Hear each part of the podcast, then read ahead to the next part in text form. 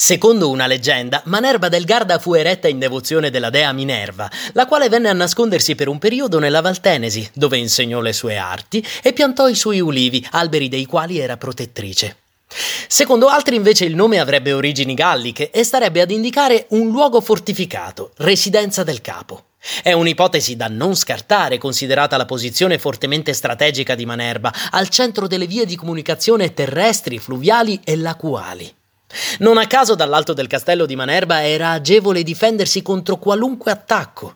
La sua torre era il punto di convergenza di una raggiera che collegava le torri di tutti i comuni limitrofi.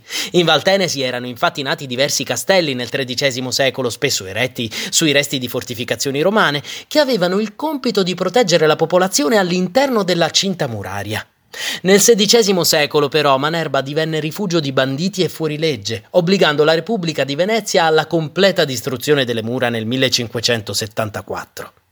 La presenza dell'uomo nella zona risale alla preistoria, in particolare al tardo neolitico, circa 4000 anni a.C., come attestato dai resti di un villaggio del Mesolitico ritrovati sotto la rocca. Anche per questo è particolarmente interessante visitare il Museo Civico Archeologico della Valtenesi, all'interno della riserva naturale della Rocca, del Sasso e Parco Lacuale di Manerba del Garda. Nel territorio di Manerba, ma di proprietà privata, troviamo anche l'isola di San Biagio, detta anche Isola dei Conigli, per la presenza di tantissimi coniglietti abituati agli esseri umani.